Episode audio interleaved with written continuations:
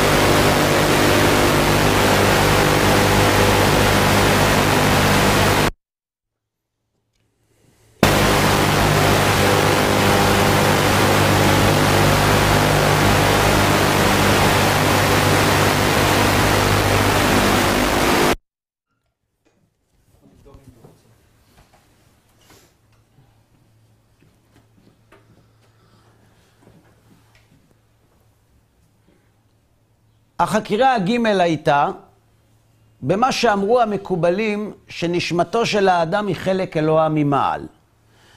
שואל בעל הסולם, המשל של אבן שנחצבת מההר הוא מובן, האבן היא חלק מן ההר, ואז על ידי גרזן האבן הופכת להיות חלק וההר הוא קול. מהו אותו גרזן שמבדיל את הנשמה מהבורא? כי הרי היא חלק אלוה ממעל. תשובה. הגרזן הוא הרצון לקבל. כלומר, הנשמה מורכבת משני חלקים, מאור וכלי. משפע שנמשך מאת האלוה יתברך יש מיש, ומרצון לקבל שנברא יש מאין. הרצון לקבל הוא חיסרון. וכבר למדנו שבבורא אין חיסרון, ואם יש באדם חיסרון שלא קיים בבורא, הרי שהחיסרון הזה נברא יש מאין. החיסרון הזה הוא הגרזן שמבדיל את הנשמה מן הבורא. כלומר, האור שהקדוש ברוך הוא משפיע על הנבראים לא נקלט כולו ברצון. מפני שהרצון יש לו יכולת מסוימת להכיל את האור. לפי מה הרצון מכיל את האור? לפי מדרגת ההשתוות שלו לבורא. כלומר, הרצון לקבל של האדם, הוא, עוצמתו תקבע כמה אור ייכנס תוך הכלי. לכן, הרצון לקבל הוא הגרזן. אגב, מה שאנחנו עושים עכשיו זה, זה תקציר מאוד מאוד מתומצת. מי שירצה יוכל לחזור על השיעורים הקודמים כדי לראות את כל התהליך, אבל אנחנו עוברים חזרה על כל החקירות כדי לראות עדיין מה חסר לנו לפני שאנחנו מתקדמים הלאה. החקירה הדלת הייתה בעניין כוחות הטומאה, מה שנקרא סטרה אחרה. והוא שואל, כיוון שמרכבת הסטרה האחרה והקליפות רחוקה מקדושתו יתברך מקצה אל קצה, עד שלא תצויר הרחקה כזאת, איך אפשר שתתמשך ותתהווה מהקדושה, ולא עוד אלא שקדושתו יתברך תקיים אותה? מה זה כוחות הטומאה? ואיך הם נוצרו מן הקדושה, ואיך ייתכן שהקדושה מפרנסת את כוחות הטומאה שמתנגדים לה. התשובה הייתה, כוחות הטומאה זה היכולת להתענג גם כאשר האדם לא נמצא בהשתוות עם הקדוש ברוך הוא. כלומר, הקדוש ברוך הוא הוא מקור הטוב, ולכן כל מי שאינו מחובר למקור הטוב ואינו דבק במקור הטוב לא אמור לחוות תענוג. היכולת לחוות עונג בלי להיות דבוק בבורא, מחייבת מקור נוסף שמספק עונג לבני אדם. למקור הזה קוראים סטרה אחרא. ולמה הוא קיים?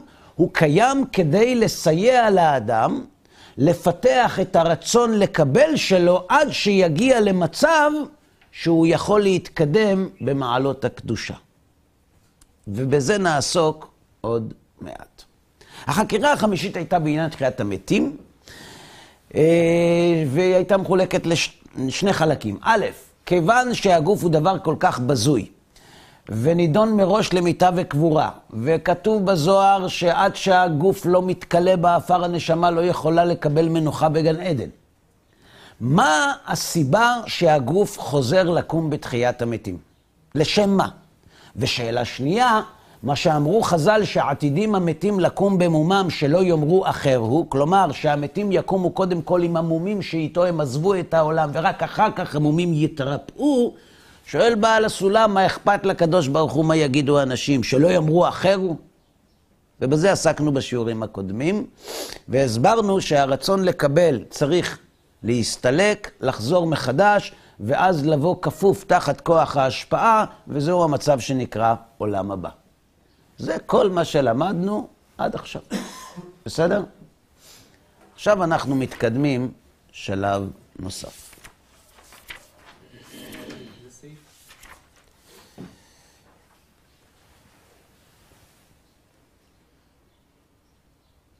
אני, אין לנו את אותה מהדורה, אה, יש לנו? אותה מהדורה? אז זה בעמוד כ"ד עוד כ"ה. אני לא בטוח שזה אותו דבר, אבל לא משנה.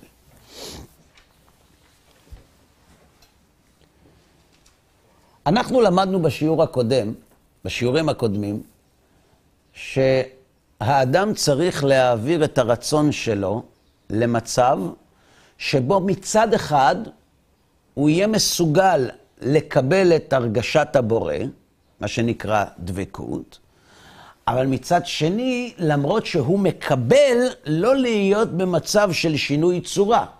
כי אם אנחנו במצב של שינוי צורה מהבורא, אנחנו לא מסוגלים לקבל, ואם אנחנו נרצה להידמות לבורא ולא לקבל, אז לא נוכל לקבל את הרגשת הבורא.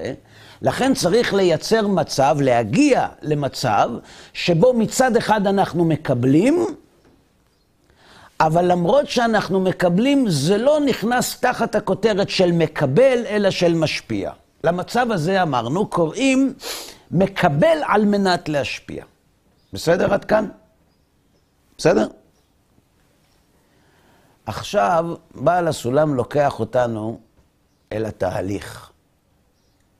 כלומר, עסקנו במצב האלף, עסקנו במצב הגימל, עסקנו במחשבת הבריאה, המצב בכוח, עסקנו בתכלית הבריאה, המצב בפועל, ועכשיו כל מה שנשאר זה להבין את התהליך. מה תפקידנו בשלשלת המציאות שאנו טבעות קטנות הימנה? ומכאן, סליחה, ובכל המתבאר, אנחנו בעוד כ"ט, ובכל המתבאר נפתח לנו הפתח ליישב שאלה הבית.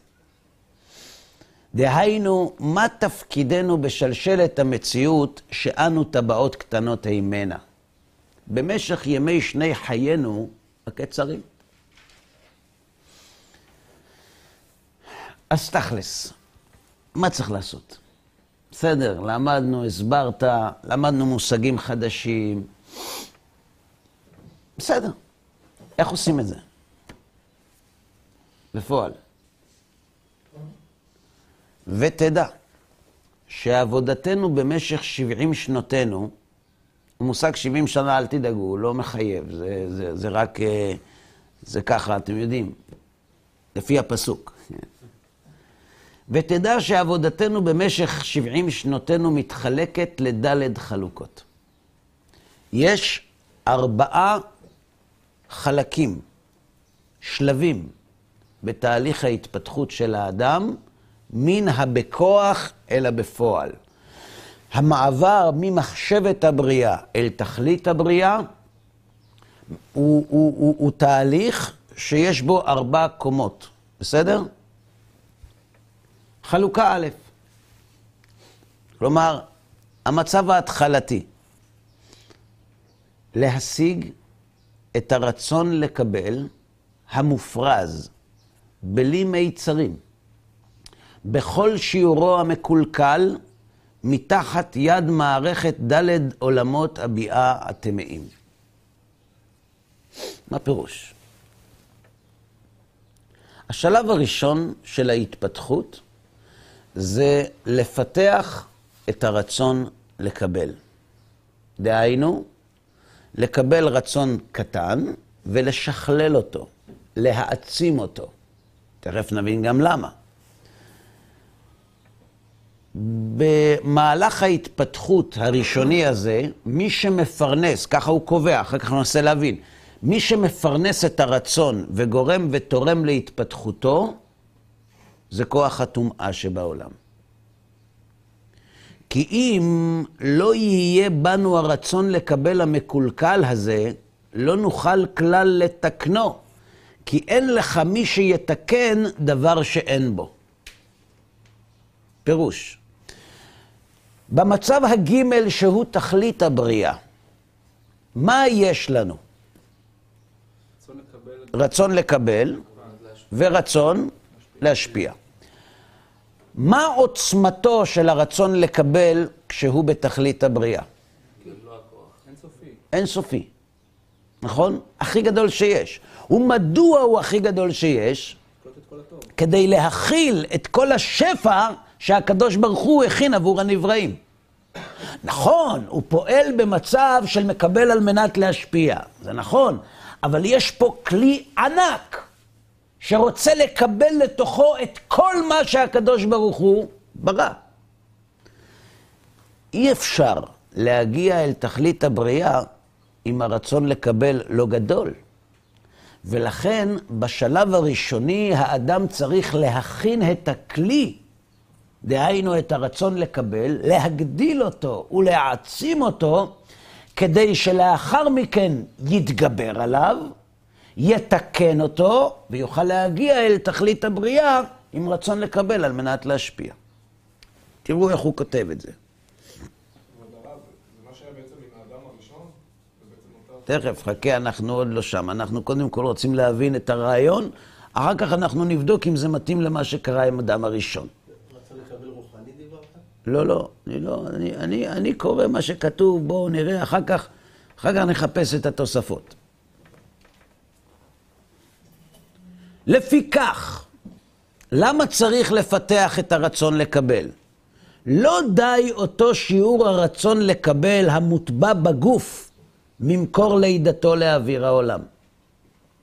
אלא שעוד מוכרח להיות מרכבה לקליפות הטמעות לא פחות מי"ג שנים, כלומר שהקליפות תהיינה שולטות עליו ותיתנה לו מאורותיהן, שהאורות שלהם הולכים ומגדילים את הרצון לקבל שלו. כי המילואים שהקליפות מספיקות אל הרצון לקבל, אינם אלא מרחיבים והולכים את התביעה של הרצון לקבל. כלומר, כשאדם מקבל מילוי מכוחות הטומאה, על איזה מצב אנחנו מדברים? שהאדם רוצה לבלוע לתוכו את כל השפע שהוא רואה בעיניים. אז הוא מרוויח אלף. מי נותן לו את העונג מן העובדה שיש לו אלף? למה לא הקדוש ברוך הוא? כי התענוג הזה מגיע ממה שהוא קיבל לתוכו, לא ממה שהוא נתן. מי שמקבל מגדיל את ההתרחקות שלו מהבורא, או מצמצם אותה? אם מגדילים את ההתרחקות מהבורא, מרגישים אותו יותר או פחות, לכן אי אפשר שאדם יקבל לתוכו מילוי ויתענג מצד הקדושה. לכן, אנחנו אומרים, כאשר האדם מתמלא באוכל או בכבוד או בכסף או בכל דבר אחר, והוא מתענג, מי שמפרנס אותו עכשיו זה הגנרטור של כוחות הטומאה. ומה הם עושים, הכוחות הללו? כיוון שהעונג שלו מגיע מעל מנת לקבל, ולא מאת השם, יש תופעת לוואי שמתלווה לכל מילוי שהאדם חווה בדרך של על מנת לקבל. חוסר סיפוק. חז"ל קוראים את זה, יש לו מנה, רוצה 200. כלומר, כשיש לו מנה הוא מתענג. אז למה הוא רוצה 200? כי המנה שהוא הכניס לתוכו, כלול בו גם סוס טרויאני.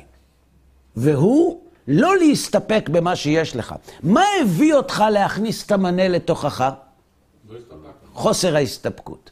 כיוון שאתה הכנסת לתוכך מנה, אתה מתענג מהמילוי, אבל לא נגמלת מהטכניקה של חוסר ההסתפקות. אחרי שיש לך מנה, ונשארת עם חוסר הסתפקות, לא תסתפק בעוד מנה. עכשיו אתה כבר רוצה 200.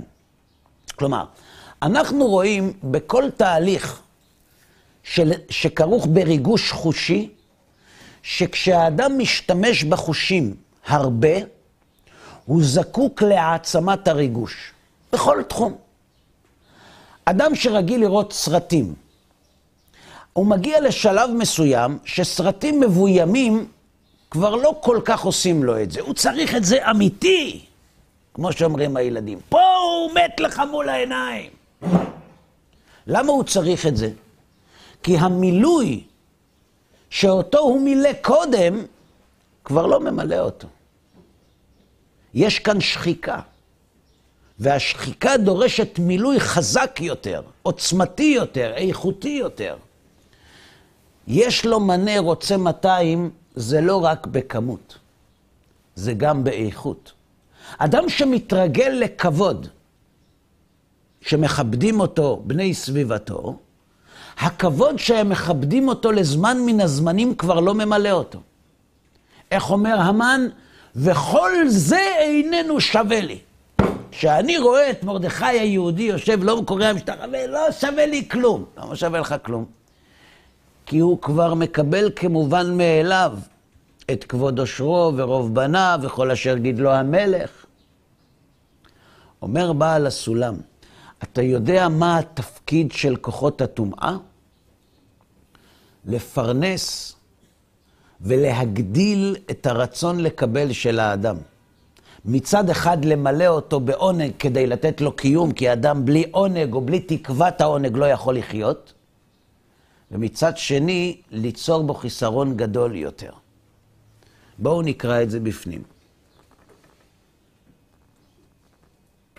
למשל, כשנולד אין לו תאווה אלא למנה. מה המנה של התינוק? אוכל.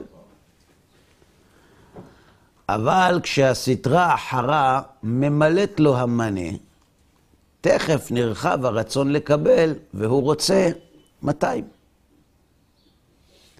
אתה יכול לראות על ילדים שבשלב מסוים, בגיל מאוד צעיר, הם הופכים להיות רכושנים.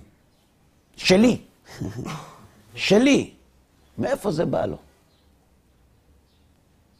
מי לימד אותו את המושג שלי? מאיפה הוא קלט אותו?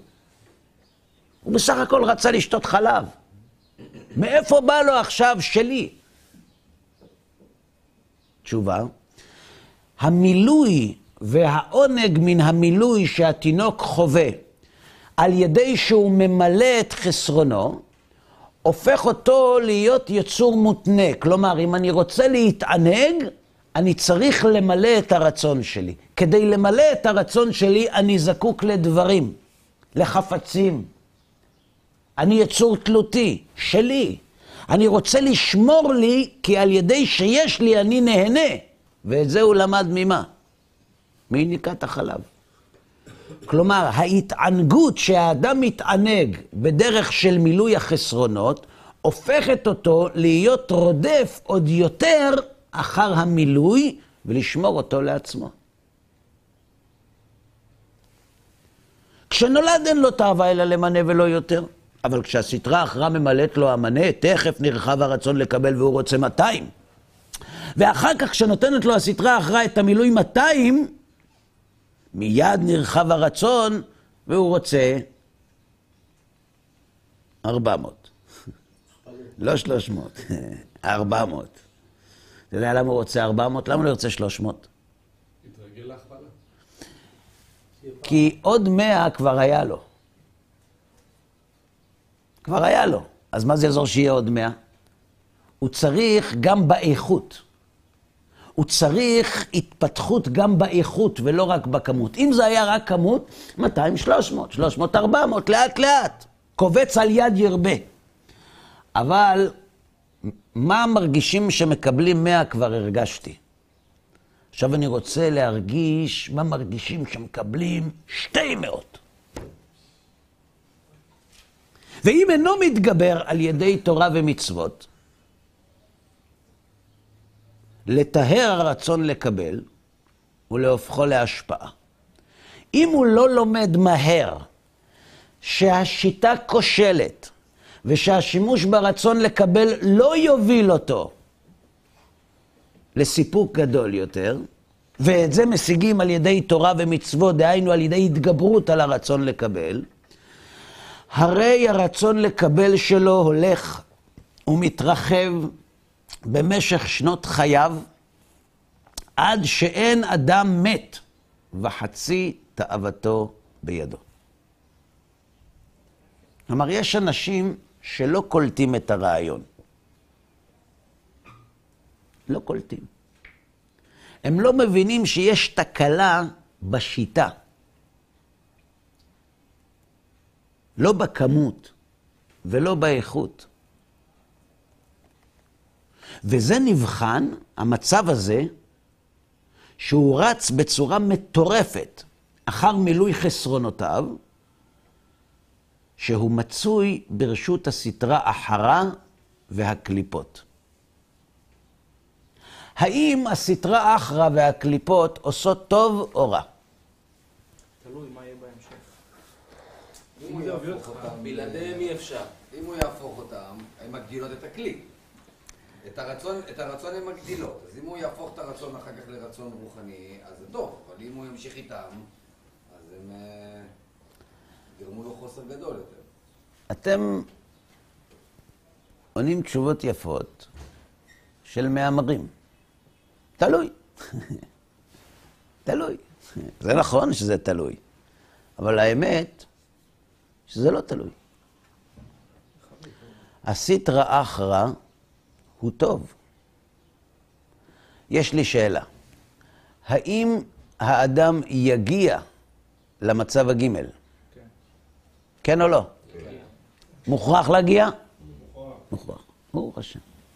כלומר, כל מי שניצוץ נשמתו נמצא במצב האלף, הוא נמצא שם עקב היותו קיים בעתיד במצב הגימל.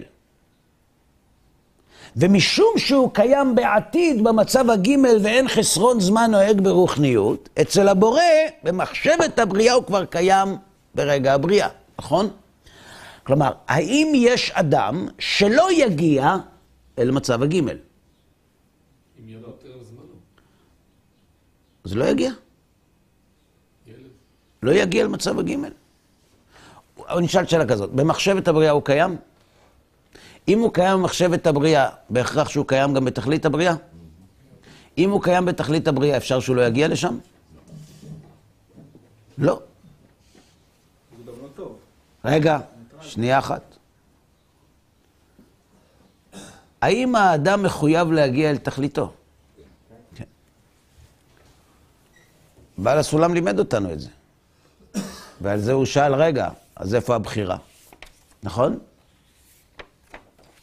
הבחירה היא כמה סיבובים תעשה עד שתגיע. יפה, בדיוק. אומר בעל הסולם, ההבדל זה אם זה יקרה בדרך תורה או בדרך ייסורים. אבל האדם יגיע אל תכלית הבריאה, נכון? בתכלית הבריאה יש רצון לקבל?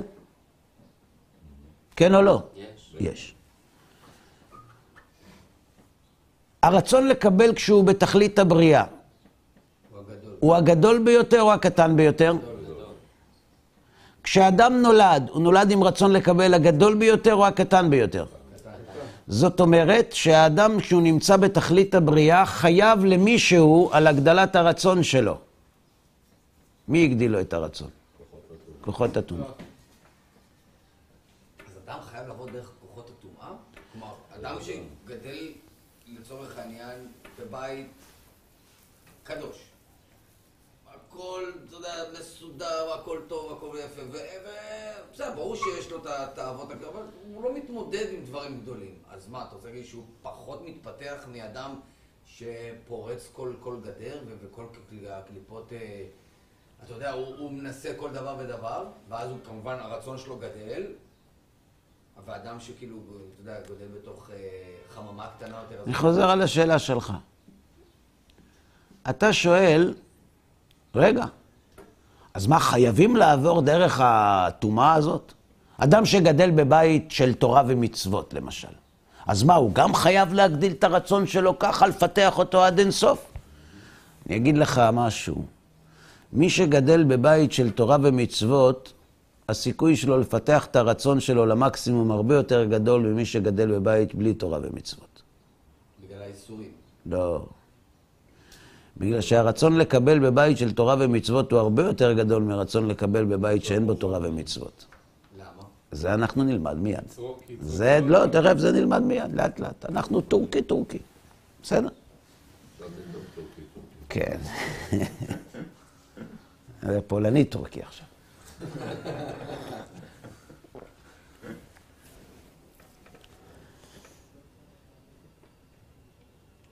וזה נבחן, כלומר המצב הזה של ההתפתחות והריצה האינסופית אחר מילוי הצרכים, זה נבחן שהוא מצוי ברשות הסטרא אחרא והקליפות, שתפקידן להרחיב ולהגדיל את הרצון לקבל שלו, ולעשותו מופרז בלי מיצרים כלשהם. דהיינו, כדי להמציא לאדם את כל החומר שהוא צריך לעבוד בו ולתקנו. אנחנו אומרים שהאדם צריך לעסוק בהשפעה, נכון? מהי בדיוק ההשפעה? מה אנחנו משפיעים? תשובה, ההתגברות על הרצון לקבל היא ההשפעה. מי משפיע יותר? מי שמתגבר על רצון גדול או מי שמתגבר על רצון קטן? גדול. גדול. זאת אומרת, ככל שיהיה לאדם רצון לקבל יותר גדול, כשהוא יעסוק בהתגברות, הוא משפיע יותר.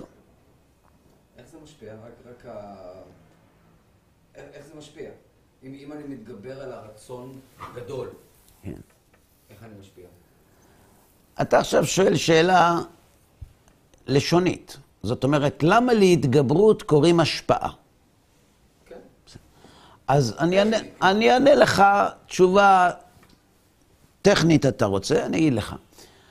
השימוש במילה השפעה היא לא מקבל. לא מקבל. לא מקבל, אז קוראים לזה משפיע, בסדר? זה בהגדרה המילולית. יש לזה הסבר אחר, יותר אמיתי, אבל לצורך העניין זה מספיק עכשיו. בסדר? הוא לא מקבל. כשאתה לא מקבל, כשאדם מחליט, כשאדם עושה דיאטה, בסדר? בוא נדבר במונחים שאנחנו יותר, אה, יותר מבינים. כשאדם עושה דיאטה, ויש לו על השולחן מאכל שהוא לא אוהב, האם הוא אוכל אותו? האם יש לו איזושהי התגברות על תאוות האכילה? אה? קטן מאוד. למה? כי הוא גם לא רעב, והוא גם לא אוהב את זה. יכול להיות שאם הוא היה מאוד רעב, למרות שהוא לא כך אוהב את זה, הוא היה רוצה לאכול, ואז ההתגברות הייתה יותר גדולה. עכשיו בוא נלך הפוך. יש לו על השולחן מאכל שהוא בטוח שזה מה שאברהם נתן למלאכים. משהו שהוא משתוקק אליו מאוד. אבל הוא בדיאטה. לכמה כוחות הוא נדרש כדי לכבוש את הרצון לקבל הזה? הרבה. כלומר, שכמידת גודל הרצון וההשתוקקות, עוצמת ההתגברות. נכון? אומר בעל הסולם, המצב הזה שאדם רץ אחר המילוי של הרצונות שלו במרוץ מטורף, שרק מגדיל את הרצון שלו, המצב הזה נקרא שהוא מצוי בידי הסטרה אחרה והקליפות, שתפקידן להרחיב ולהגדיל את הרצון לקבל שלו, ולעשותו מופרז בלי מיצרים כלשהם, כדי להמציא לאדם כל החומר שהוא צריך לעבוד בו ולתקנו. ככל שהרצון לקבל של האדם יהיה יותר גדול, כך ההתגברות הנדרשת ממנו תהיה יותר גדולה. כך כוח ההשפעה שהוא ירכוש יהיה יותר עוצמתי. וכך בגמר התיקון הוא יהיה יותר מסוגל לקבל על מנת להשפיע. כי כוח ההשפעה ישלוט על הרצון לקבל.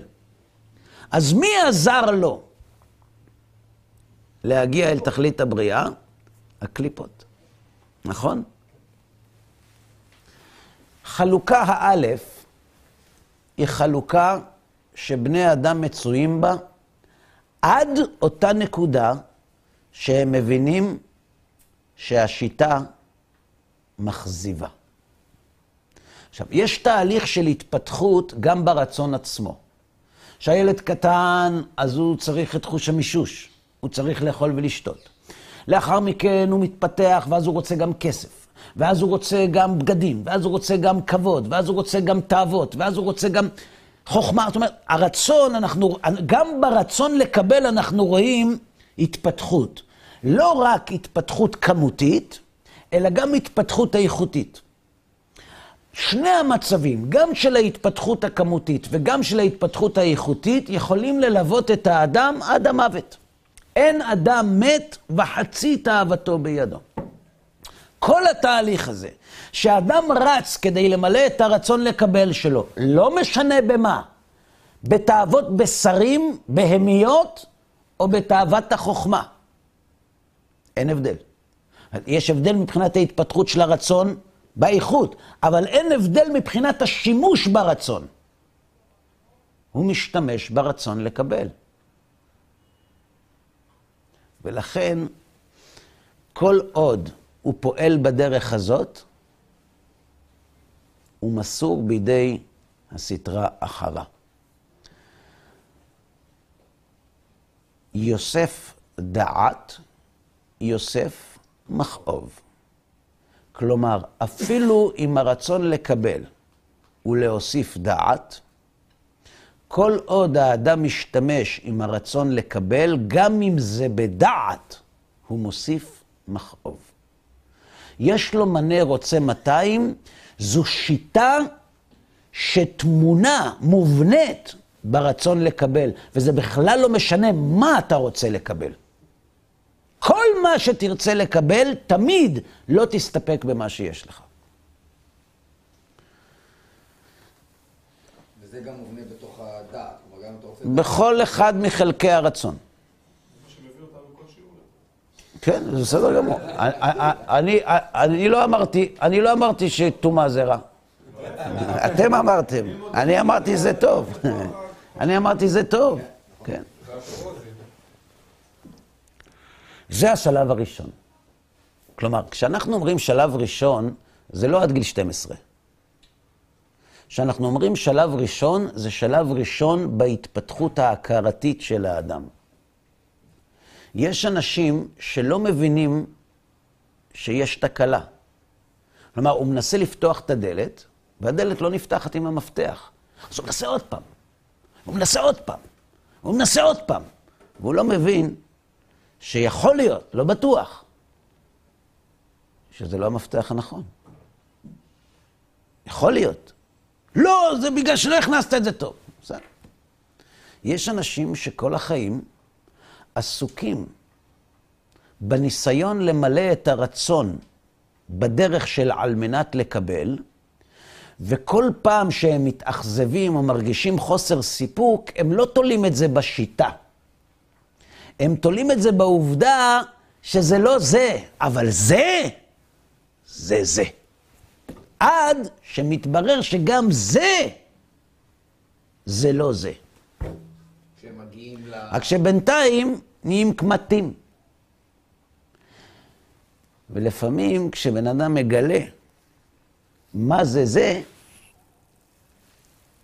הוא כבר לא זה. כן? הכוונה שבין הרצון לקבל גשמיות לבין לא להחליף אותו ברוחניות, חכה, חכה. זה השלב הראשון. שלב א' בהתפתחות הרצון זה לרצות לבלוע את כל העולם הזה. או במילים יותר מודרניות, להיות נשיא ארצות הברית. אבל זה למעשה תהליך מובנה אצל כולם, אבל כולם יגיעו לזה. כולם רוצים להיות נשיא כולם ארצות הברית. כי- כלומר, זה לא קשור מאיפה אתה מגיע, אתה תמיד תרצה... כולם רוצים להיות נשיא ארצות הברית, או גדול הדור. תלוי, תלוי, תלוי מאיזה כיוון הוא בא. כן, בדיוק. אבל עדיין, עדיין, הרצון שהכל יהיה שלי, הוא מוטבע בכל אדם. ההבדל בין בני האדם זה לא אם הם רוצים שהכל יהיה שלהם או לא. ההבדל בין בני האדם זה מתי הם מתפכחים ומבינים שזה לא יקרה. ואז יש אחת משתי אפשרויות. או שהוא אומר, אוקיי, לא הצלחתי, לפחות נהנה ממה שיש, והוא מתייאש בכיף. בסדר? לפחות נהנה ממה שיש. תסתכל על חצי הכוס המלאה. להסתכל על חצי הכוס המלאה זה ייאוש. למה הוא מסתכל על חצי הכוס המלאה? כי אין לו אפשרות למלא את השני, אז את מי הוא מרמה? ויש עוד אפשרות. אני לא אמרתי שזה לא טוב. זה לא נקרא להסתפק במועט. תכף נסביר. תכף נסביר. יש שתי אפשרויות. אפשרות אחת זה כשאדם מגיע להבנה שהוא לא, בגלגול הזה, גלגול הבא בעזרת השם, אבל בגלגול הזה הוא לא יצליח לכבוש את כל העולם. אז בוא נהנה ממה שיש. ואפשרות שנייה זה כשאדם מבין שהוא בגלגול הזה לא יצליח למלא את שאיפותיו, הוא מתחיל לשאול את עצמו, למה? מהו העולם הזה? מה המשמעות שלו? מה משמעות החיים? למה הוא מתחיל לשאול את זה? כי הוא מבין שהוא לאן שהוא רצה כבר לא יגיע. אז למה לא לרדת מהרכבת? בשביל מה להמשיך?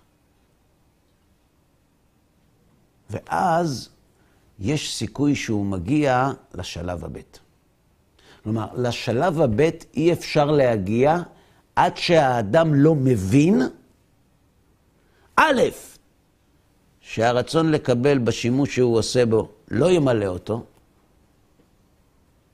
לא ימלא, ב', שהסיבה שהוא לא מתמלא זה לא בגלל שצריך להחליף מילוי א' במילוי ב', אלא מפני שהחומר הזה, שאותו הוא ממלא, סגולתו, שהוא לא מסוגל להביא את האדם. נגיד את זה בצורה יותר פשוטה.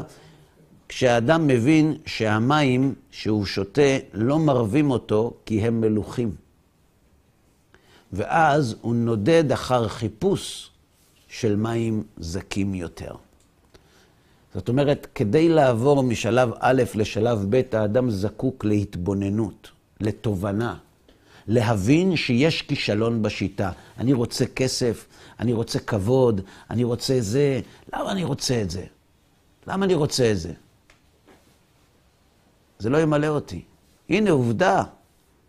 הצלחתי יותר מכולם, הגעתי יותר מהר מכולם. זה לא ממלא אותי.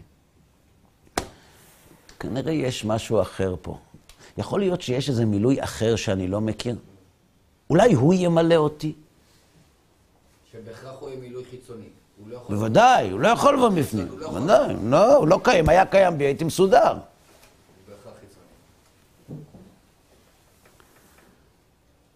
למצב הזה קוראים המקובלים בר מצווה. מה זה בר מצווה? זה הזמן שבו האדם הופך מילד למבוגר. מחסר אחריות לבעל אחריות.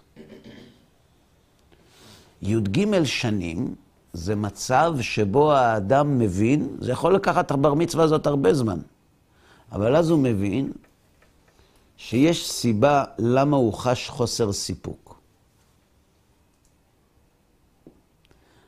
אני רץ אחרי מילוי שבהכרח יש לו סוף. לכל תכלה ראיתי קץ. אין דבר בעולם שאין לו סוף. ואם הוא אין לו סוף, הרי לאדם יש סוף. לכן אין דבר בעולם שאין לו סוף. ואם לכל דבר יש סוף, ולרצון שלי אין, לעולם לא אגיע לסיפוק. נסביר. בתקופת השואה, הגרמנים, יימח שמם וזכרם, היו מתקצבים את האסירים במחנות במנת קלוריות מדודה מאוד, שהאדם לא היה מסוגל לשרוד איתה. כלומר, על פי הקריטריונים הגרמנים, לפי היחס בין תוצר להשקעה, אסיר היה יכול להתקיים במחנות עד שלושה חודשים. כי התפוקה מול ההשקעה חייבו את ההשמדה שלו. זה נקרא אצל ההיסטוריונים השמדה באמצעות עבודה. כלומר, לסחוט את האסיר עד מותו ולהוציא ממנו את המקסימום. אתם מתארים לעצמכם שהרעב היה האויב הנורא ביותר של האסירים במחנות. זה רעב שאי אפשר להבין אותו. לא שייך בכלל. אפשר לנסות אפילו להבין. אתה יודע מה, מה תגיד? יום כיפור? מה, מה, מה תגיד? אין, אין אפשרות בכלל. עכשיו האסירים עומדים בתור לקבל את המרק ואת מנת הלחם שלהם. יש לכם הערכה באיזו השתוקקות הם אכלו את הלחם המעופש ואת הנוזל הדלוח שקראו לו מרק? יש לכם מושג?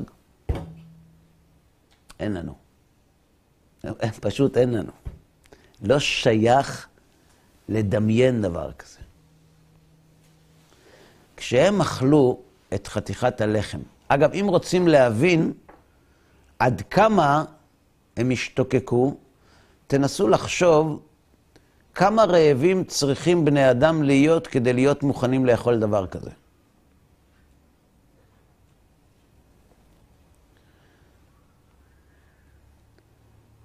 כשהם אכלו, הם התענגו? כן. אה? כן. אתה אומר שכן, אתה מעריך שכן, ויש לי שאלה נוספת לשאול אותך. כדי שאנחנו נתענג מאוכל, כמו שהם התענגו מתפוח אדמה רקוב, מה אנחנו צריכים לאכול? אנחנו לא צריכים לאכול. כאילו, לא, מה. איזה, איזה, איזה תבשיל יכול לגרום לנו עונג כמו שגרם להם תפוח אדמה רקוב? אתה צריך גודל חיסרון אדיר. אתה צריך גודל חיסרון. אתה צריך לאכול משהו שאולי אכלת אותו פעם ראשונה וכל חייך חשבת עליו, ודמיינת אותו, והגעת אליו כי הוא נמצא באמזונס, והלכת ועלית את כל ההרים, נחשים, ואז הגעת אל הפרי המיוחל, ואז אכלת אותו, אולי תגיע. לא. אולי. חודשיים זה לא גודל אכלתי החיסרון, אדיר. זה- כן. אין ברמב"ם. אתה צודק, אבל אין ספק שהם חוו עונג ראוי להערכה בזמן שהם אכלו את מה שהם אכלו, נכון? ומה קרה אחרי זה? נפילה. רצו את המרק הבא. כמה נפילה? גבוהה. יותר גבוהה. כגודל התענוג. כן. זאת אומרת, צריך להבין, זה לא משנה כמה אנחנו חסרים. בזמן המילוי אנחנו חווים עונג. ולפעמים, גם אם החיסרון הוא גדול, בזמן המילוי אנחנו חווים עונג עצום. עד שהמילוי מסתיים. כשהמילוי מסתיים, ניכר ההפרש בין כמה שעדיין חסר לבין מה שמילאתי. ההפרש הזה יוצר בנפש האדם ייאוש, תסכול, מרירות. זה לא רק עם אוכל, זה עם כל חוויית עונג ממילוי חיסרון. כל חיסרון שאדם ממלא, אם זה כבוד, אם זה כסף, אם זה מזון, אם זה כל תאווה אחרת, לא משנה מה. בזמן שהאדם ממלא את עצמו, הוא חווה עונג עצום.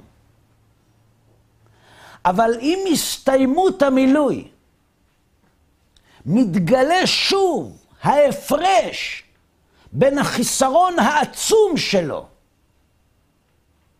לבין המצב שהוא נמצא בו עכשיו. ואז מגיעה נפילה. מדוע? אם לרצון של האדם אין סוף,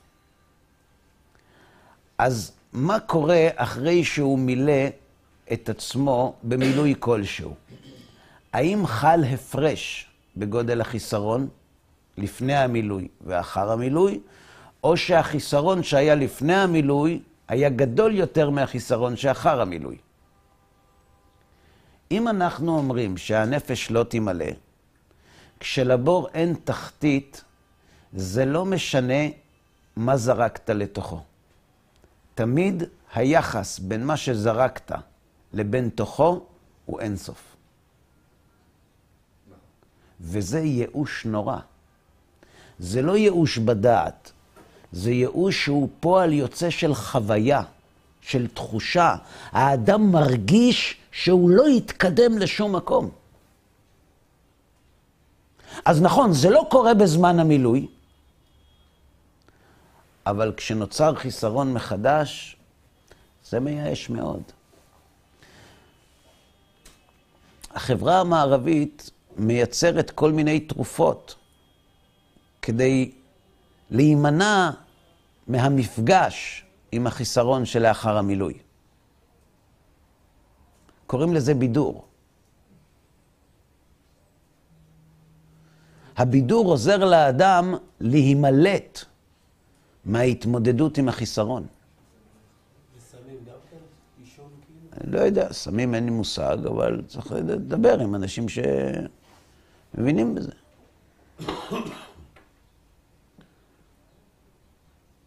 זה מצב הקטנות של הרצון. רוב בני האדם מתים, ילדים, שלא הגיעו לבגרות הרצון.